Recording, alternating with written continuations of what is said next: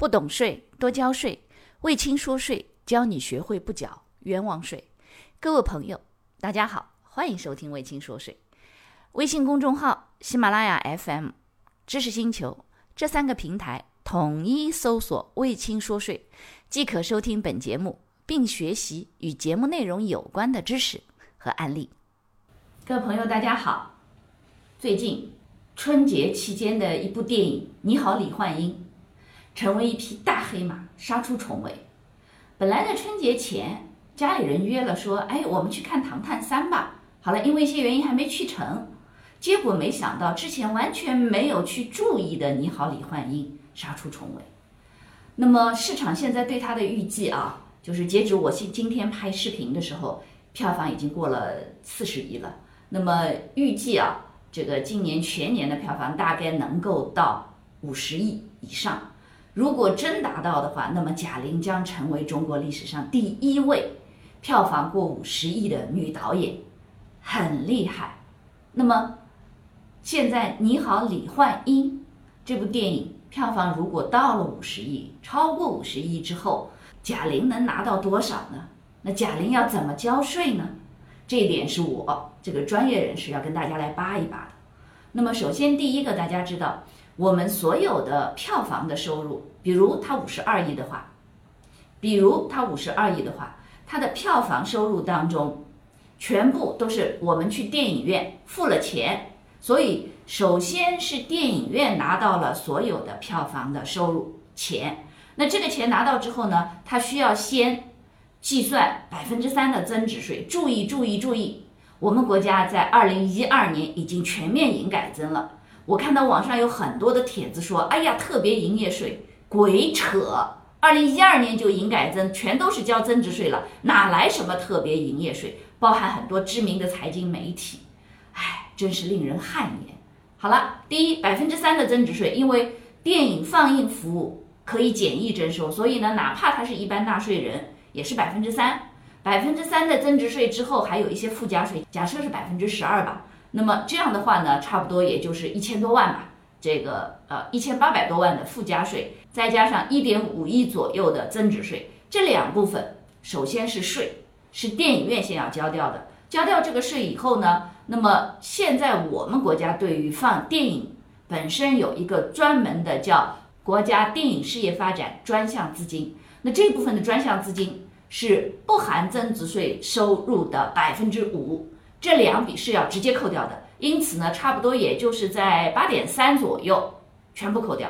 扣掉之后的收入呢，才是可以分账的收入。也就是说，那笔钱是国家直接拿掉的。那么可以分账的收入当中呢，还要去掉中影的数字费，因为大家知道现在的电影基本上也都是用数字电影的方式，所以中影的数字服务费百分之一到三左右这部分去掉，剩下是两大部分。一个一个大部分呢是影院和院线分账，另外一部分的分账呢是出品方和发行方。那么他们两个人的分账呢，一般啊，我们看到的，呃，院线和这个电影院大概是在五十七左右，那么剩下的是出品方和发行方，那大概在百分之四十三左右。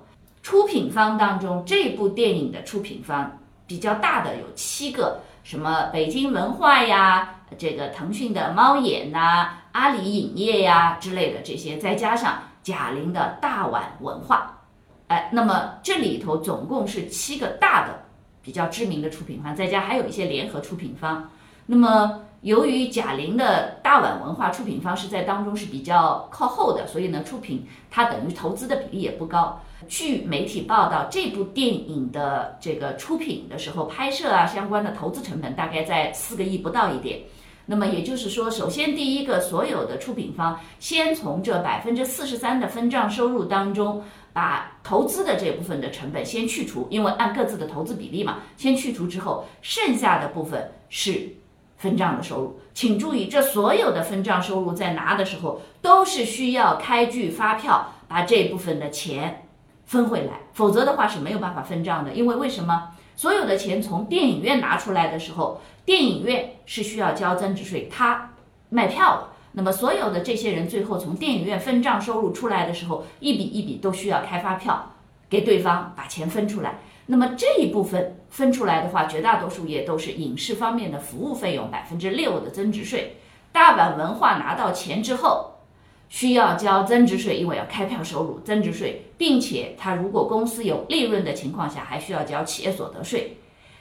经查，贾玲在大阪文化当中的持股比例是百分之六十五。那也就是说，如果大阪文化拿到了三亿左右的收入，他可以拿到百分之六十五。那如果两亿的话，他也是百分之六十五左右。请注意，这百分之六十五不是直接拿了走的哦，是公司开了增值税发票拿到公司，然后交了增值税、交了企业所得税之后的利润，还有一些什么计提、什么盈余公积之类的，最后是可分配利润百分之六十五分给贾玲。贾玲在拿到的时候还需要。这个大碗文化代扣代缴百分之二十的个人所得税之后才能拿到手。那这是大碗文化作为一个出品方投资这部电影的时候拿到的钱。当然，另外一个贾玲还有一大笔的收入是什么？贾玲是作为电影《你好，李焕英》的导演、编剧以及主演。那这样的话呢，她另外还能拿到三笔劳务费。这三笔劳务费就是导演费呀。编剧呀和主演的费用，请注意这三笔费用分别都是劳务费。那么目前因为没有看到贾玲是不是有自己的个人工作室去和这个电影这方就出品方这边有签约，说我是主演，我是怎么样拿出来？目前没有看到，所以这种情况下，如果贾玲是以个人的形式。和出品方签约，因为我是主演嘛，对不对？我是导演嘛，我是编剧，我和出品方这个签约的话，那么所有这部分的钱都是个人的劳务报酬所得。劳务报酬所得的话，大家知道，最终它是按照工资薪金所得进入综合所得，超过九十六万适用就要百分之四十五的个人所得税了，七级超额累进税率是需要汇算清缴的。那当然，另外一个。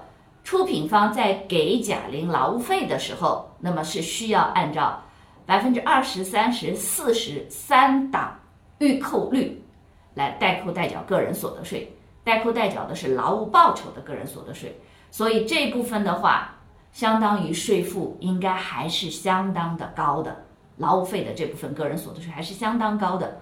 那么最终贾玲能够从这部影片当中拿到的钱，大概。百分之二十到三十左右的金额会成为他的税款，因此呢，收入高的人也会有税比较高这样一个如影随形的负担。大家知道，这部电影实际上是贾玲为了怀念她的母亲，据说它是一部自来水，你只要进影院了，几乎没有人能够忍住哭湿一包纸巾。你要不要去看一看？感谢收听本期节目，欢迎您将本期节目转发给您的老板、同事、同学以及好友，让他们也能不缴冤枉税。微信公众号、喜马拉雅 FM、知识星球这三个平台统一搜索“卫青说税”，即可加入“卫青说税”大学堂。